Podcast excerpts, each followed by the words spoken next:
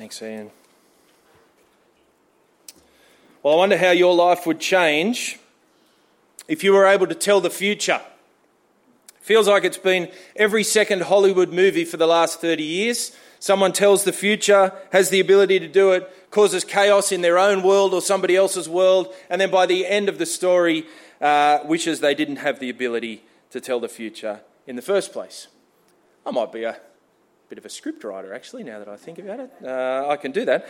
We would all have loved the ability, wouldn't we, 2 years ago, to be able to tell the future, to be able to say what was happening. Now, some people have claimed that there are people out there that do know the future, the writers of the cartoon The Simpsons. They've predicted almost everything that's happened, from Trump's presidency all the way through to the COVID disaster. My big question for the world is, why would you put it on The Simpsons? Are we not watching Different Strokes the way we should be? Or Blue Heelers? Who knows? What of the Christian, though? Can we know the future? Is there any idea that we might be able to know the future with any sort of regularity? Can we know? The answer is yes. We can know the future because God has told us of the future. Ian has just read a passage of Scripture for us that teaches us about the future.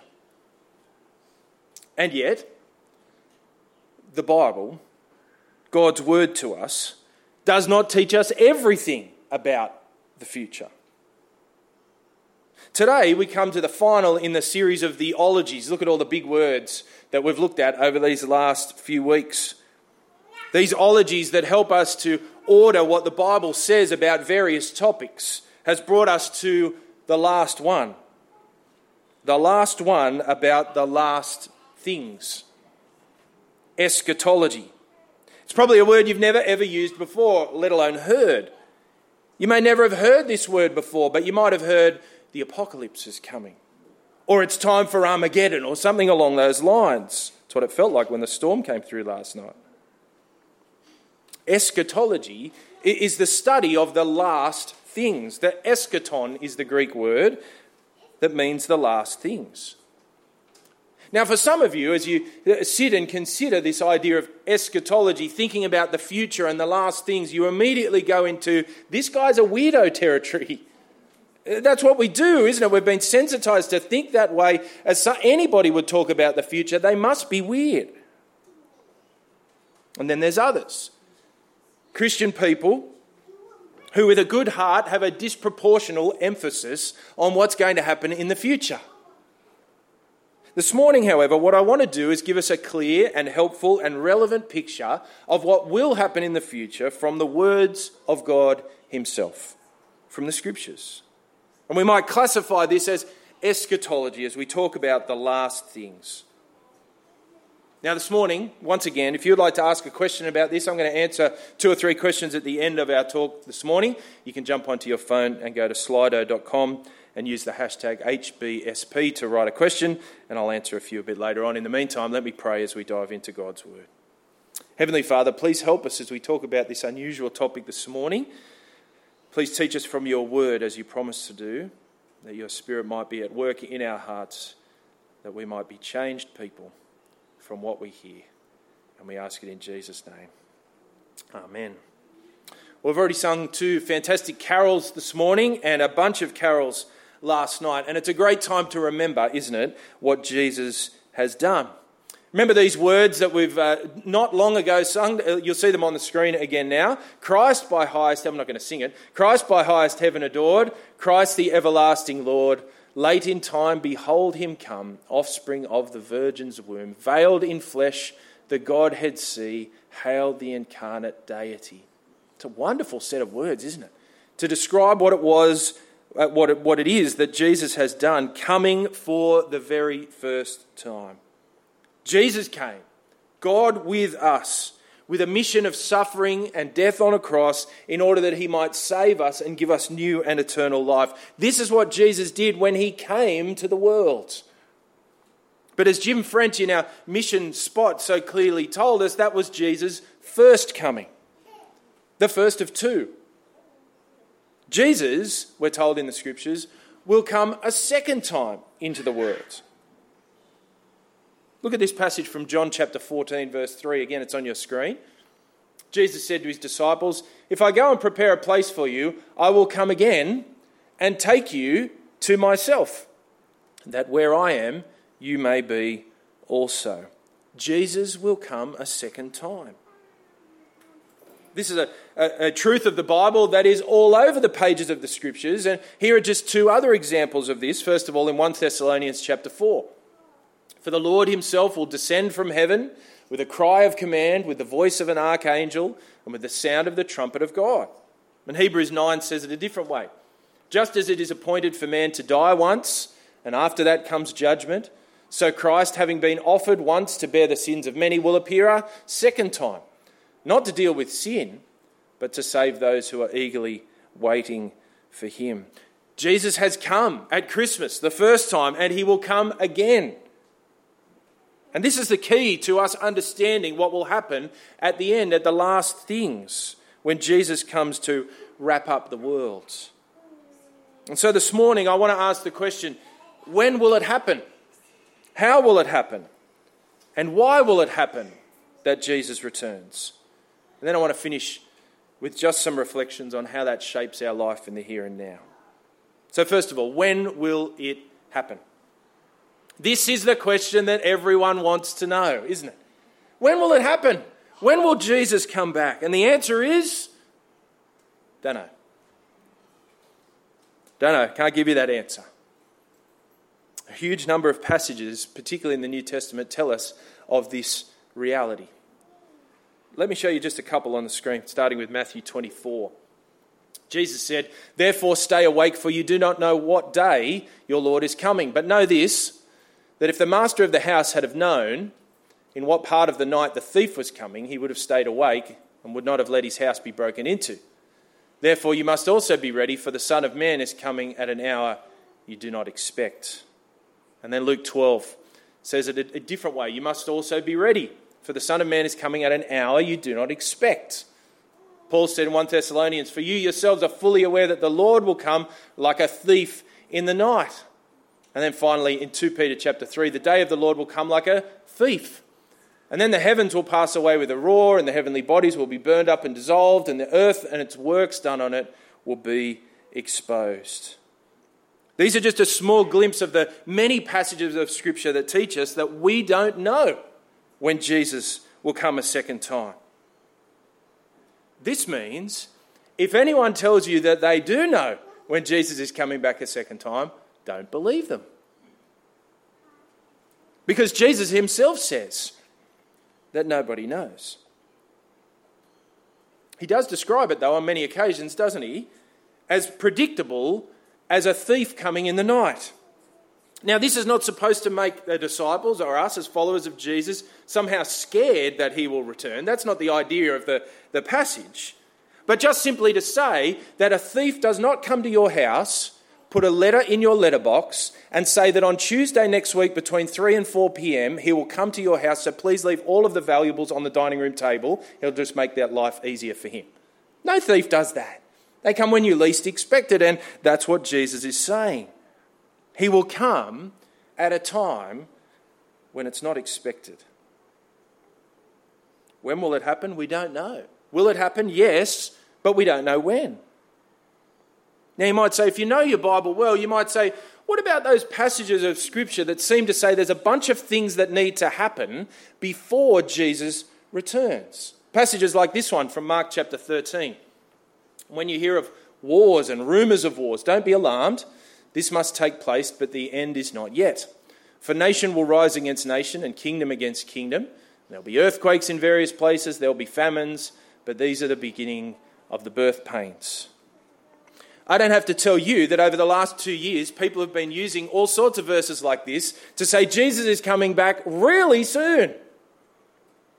Viruses around the world, earthquakes in Melbourne, all sorts of natural disasters happening around the world, the prospect of war with big nations in the world and so on. But this is not the point of what Jesus is saying in this passage or any other like it.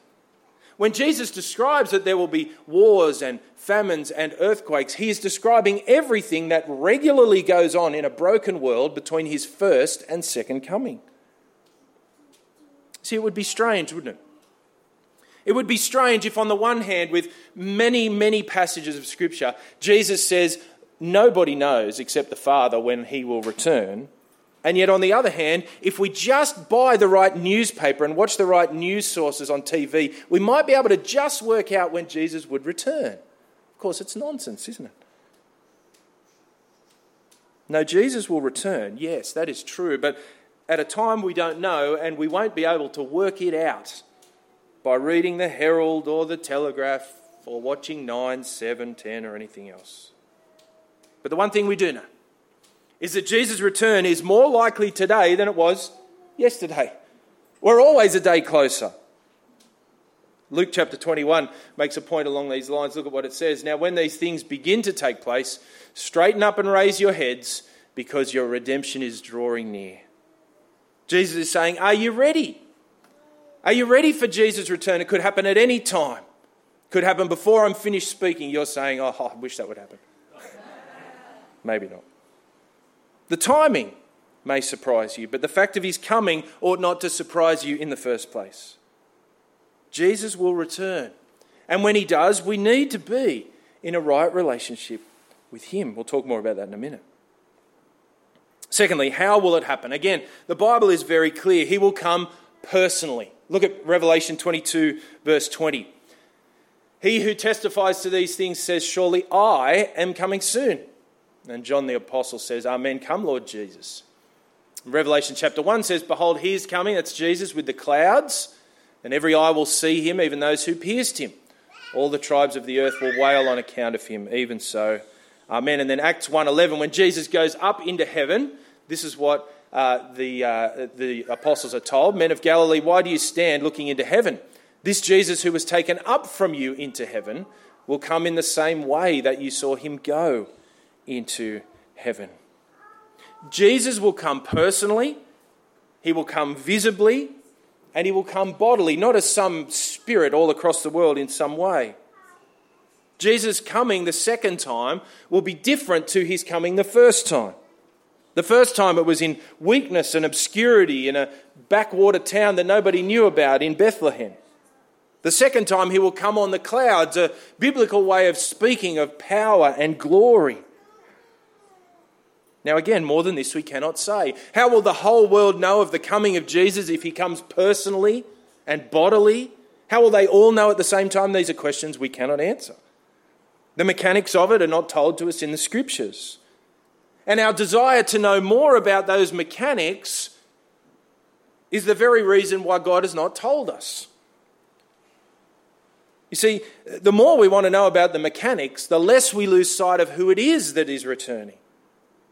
And who is returning is the Lord Jesus, personally, visibly and bodily, and our focus and attention is to be on him and not the mechanics of how it all happens.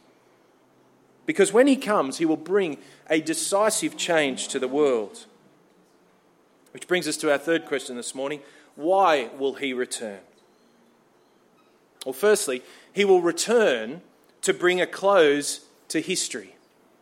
Look at what 1 Corinthians 15 verse 24 says.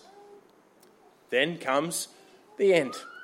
A whole chapter about the resurrection of humanity, but the return of Jesus will usher in the end. When Jesus returns, it will be the end of the era, the end of history, the end of the age, and this is a biblical reality that affects everyone. Everyone. See, we need to fight this reality that a lot of people think the world is not just a never-ending trip around the sun. See, the fact that we think that way leads us to think all sorts of things. We look at our natural phenomena and we say we ought to care for the environment around us, and let me say we should. God asked us to be stewards of the environment around us. But we can't get to such a point that we can do so much damage to the environment that we can end the world by ourselves. That's not biblical. Should we look after it? Yes. Is us not looking after it going to end the world? No. We should look after it. We should keep it going. But there is coming a time when Jesus will return, when things will be completed, when life as we know it will end. Secondly, and there's a passage on your screen from John chapter 5, verse 28. Look at it there. Secondly, Jesus will return to resurrect the dead. Look at what he says. Do not marvel at this, for an hour is coming when all who are in the tombs will hear his voice and come out, those who have done good to the resurrection of life and those who have done evil to the resurrection of judgment. As I mentioned before, 1 Corinthians 15 is a whole chapter about this reality. Jesus will return and all people will be resurrected. All people. Mary and Martha knew this, didn't they? When Mary and Martha were faced with the death of their brother Lazarus and Jesus came to visit them, they knew that he would be resurrected on the last day. And so will we. When the Lord Jesus returns, resurrection will happen for everyone. But it isn't a resurrection that will usher in eternal life for everyone. Because thirdly, Jesus will come to judge. Look at these three passages on the screen. For the Son of Man, Matthew's Gospel says, is going to come with his angels in the glory of his Father, and then he will repay each person according to what he has done. And in Acts 10, he commanded us to preach to the people and testify that he is the one appointed by God to be judge of the living and the dead. And then finally, in 1 Corinthians 4:5, therefore do not pronounce judgment before the time, before the Lord comes, who will bring to light the things now hidden in darkness and will disclose the purposes of the heart. Then each one will receive his commendation from God. When Jesus returns, he will return not only to bring history to a close and resurrect the dead, but to judge the world. Each person will be judged for what they have done in the world, and there is no sliding scale. The scale is this: perfection, you're in. Not perfection, you're out. As Jesus said to his disciples, be perfect, therefore, as your heavenly Father is perfect. And if you're like me and not perfect, then you'll be charged by God, or Jesus, when he returns, as guilty. Everyone will be guilty. Because outside of Jesus, nobody is perfect.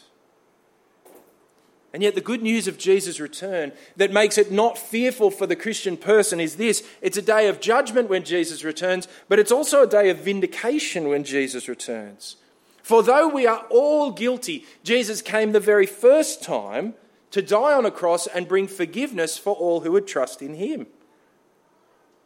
The Christian is not a saved person because they're a good person or better than other people, but because they trust Jesus. And so though we will stand before the judge, Jesus, and be declared guilty, when our time of sentencing comes, Jesus will step forward and say, I've already paid the sentencing penalty for that guilty person. Let them go free into my eternal life. And so the day of judgment from Jesus is also therefore a day of vindication for all who have trusted in him. It's a day of salvation for all who have known and loved the Lord Jesus. It's a wonderful day.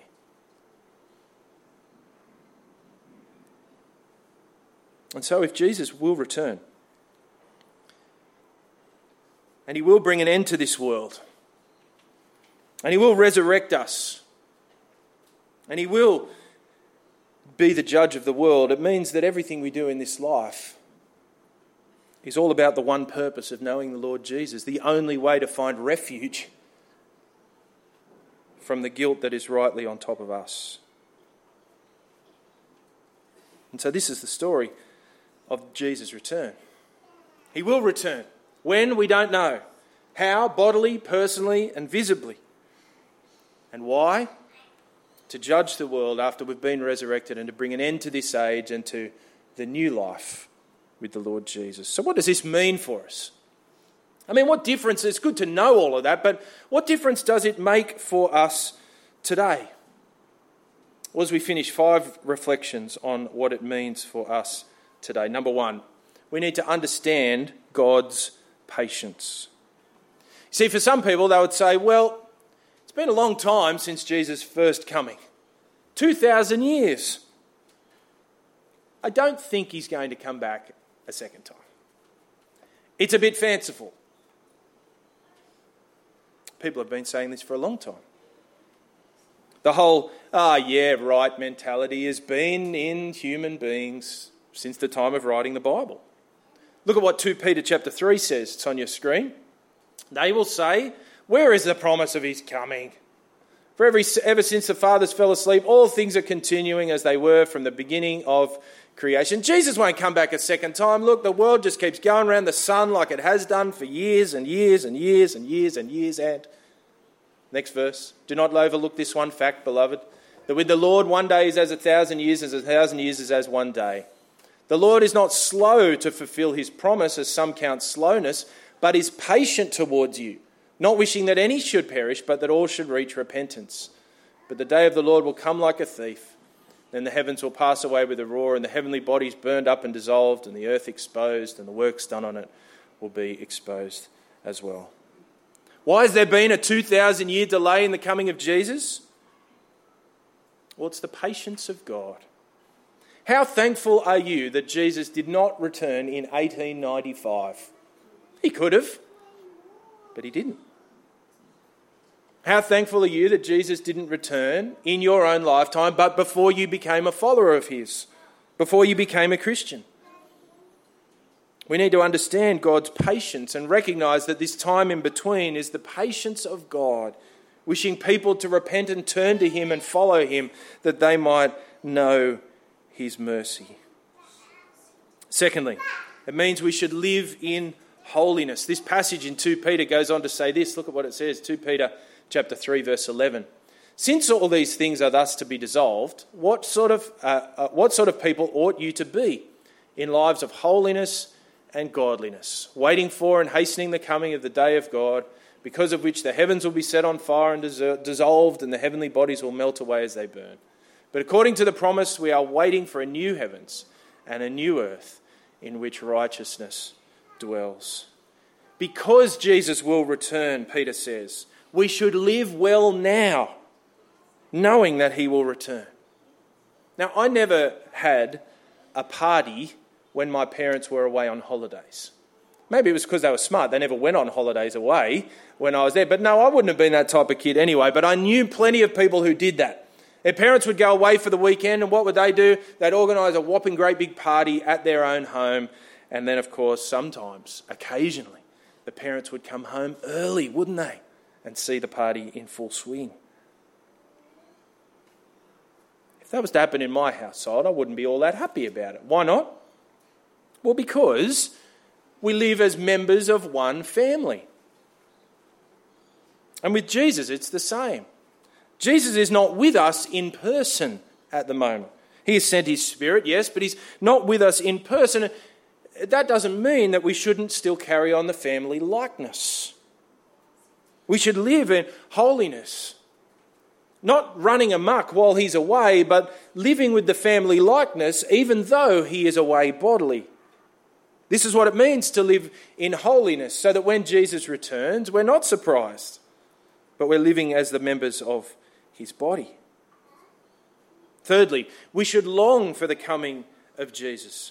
It's strange to say, isn't it? And it might be hard for us to put into our minds, but if you're a follower of Jesus, you should long for Jesus to come, which means the end of this age will come. Can you say that? If you can't say that, perhaps you've misunderstood your salvation. You see, the salvation you have is not just a ticket to eternal life, which is just a bit more better than what we've got now, but eternal life is a long-term, eternal, face-to-face relationship with Jesus. And when we are not visibly, bodily, and personally with Jesus each day, our hearts should pang to be with him. We know this feeling, don't we? As many of you have not been able to see family and friends for such a long time, and our hearts pang to see those people. And if we know Jesus, we should long to be with him. But like so many, we have grown accustomed to living in this world. We've grown accustomed to enjoying this world. And we have a sense of FOMO, the fear of missing out in this world, and we don't necessarily long for the coming of Jesus. The theologian Wayne Grudem puts it well. Look at what he says in this quote here. The more Christians are caught up in enjoying the good things of this life, and the more they neglect Christian fellowship and personal relationship with Christ, the less they will long for his return. On the other hand, many Christians who are experiencing suffering or persecution or are more elderly or infirm and whose daily walk with Christ is vital and deep will have a more intense longing for his return. To some extent then, the degree to which we actually long for Jesus' return is a measure of the spiritual condition of our own lives at that moment. It also gives some measure to the degree to which we see the world as it really is, as God sees it, in bondage to sin and rebellion against God and in the power of the evil one. Fourthly, we should live in pencil. Jesus' return puts us between two extremes. Someone might say, as they did in the days of the Scriptures when the book of Thessalonians was written, that it leads us to say, well, if Jesus is returning, I'll just live a lazy life and do whatever I want. He could come back tomorrow. It doesn't matter what I do. I'm going to quit my job and get on with everything. Now, that tends not to be the case today. The other extreme, though, is the one that we tend to be into. Because Jesus hasn't come back and maybe won't come back because it's been 2,000 years and it's been so long, we have a sense of self-determination in our lives, a sense of control that my life is my life and I'm in charge and I'll plan it as I wish. But if Jesus could return at any time, we should live in pencil. It's actually a gift of God in some ways the last 2 years, isn't it? Teaching us this way of living. None of us have been able to plan with any great certainty over the last 2 years. We've had to plan in pencil. And so we should with the impending return of Jesus. Yes, we plan, and we even plan long term, but we don't so emotionally invest in our own personal plans that we forget or even wish that it wouldn't happen, that Jesus would return. Finally, we live in hope. We live in hope. The hope for the Christian is not the same as a Christmas hope, the hope that I'll get something for Christmas, but you're not quite sure. The hope for the Christian is reality. Jesus will return. He told us he would, with a solid and secure future for all who trust in him. And hope, we're told in 1 Peter, is a living hope, secured by the great power of God himself. And hope helps us in this life. Once again, over the last 2 years, in many ways, it's been hard for people to cope because of the lack of hope. The onset of this pandemic, closing down our diaries and having nothing much to look forward to in the future has caused a large degree of mental anguish for some people. We know what that feels like, don't we? On a Wednesday in the office, when you know you're going to do something fun on the weekend. It just motivates you to get through the hump day and into Thursday and Friday because you know that you're going to do something fun on the weekend. Or you know that you can work the next 6 weeks of work because after those 6 weeks of work, I get to go on a 3-week holiday and it's going to be wonderful. Hope helps. And the hope we have in the Lord Jesus, if we trust in him, is so strong. Because it's held in the power of God. You see, the concert you wanted to go to, it can get cancelled tomorrow, can't it? We know that. Christmas that we're looking forward to, I don't want to tell you, but it could get cancelled tomorrow. But the hope that Jesus holds out can never be cancelled. It's secured in the power of God. When Jesus returns, he provides new and eternal life with him for all who trust in him. And that hope means that you can go through anything. You can go through suffering, hardship. You can even look square in the face of death and laugh because God's hope is bigger than all of those things. This is what it means to live in the last days. The phrase that the Bible uses to describe the time between the two comings of Jesus, the first and second coming, the time in between that we live now. Jesus will return. It could happen at any time. It will happen personally and visibly and bodily. And he will come to be the judge of the world and resurrect us and bring an end to this age. And so now we should live differently, are you ready for the coming of Jesus? The coming of Jesus that brings great joy to all who trust in him, as he comes not as the baby, but as the reigning king. I wonder if you might like to ask a question or two. I'm going to give you a couple of minutes to reflect, to have a think, and to write a question on slido.com, #HBSP, and I'm going to come back in a minute or two to answer some of those questions.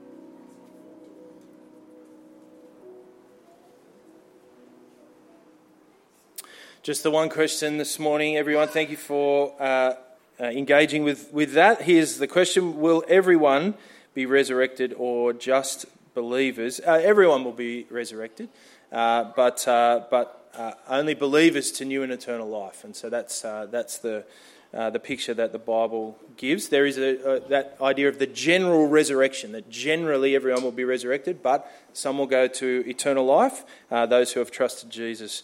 And the rest will not. Someone else has asked a question just now. No, seriously, when? Yeah, thanks for that. I don't know who that was. I bet you... I'm going to try and work out who that was when morning tea happens. Let me pray. Heavenly Father, we thank you for sending the Lord Jesus the first time to die on the cross and deal with sin and to give us forgiveness and new and